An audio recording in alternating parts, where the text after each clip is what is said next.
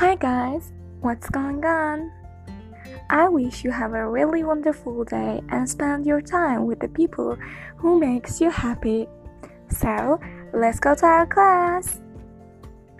This station, we want to learn that how the Iranians say I'm bored in Persian. But we want to learn two phrases with the same meaning today.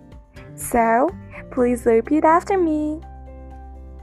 The first one is حوصله‌ام سر رفته هو سه ل ام سر رفته حوصله‌ام سر رفته Yeah, but if we want to say that in a bit more informal way, uh, we can reduce it to six syllables and say حوصلم سر رفته هو سه لم سر رفته Yeah, this isn't a small difference between them, but um, if you're using it in speaking, both of them are okay, and you can use each of them you want.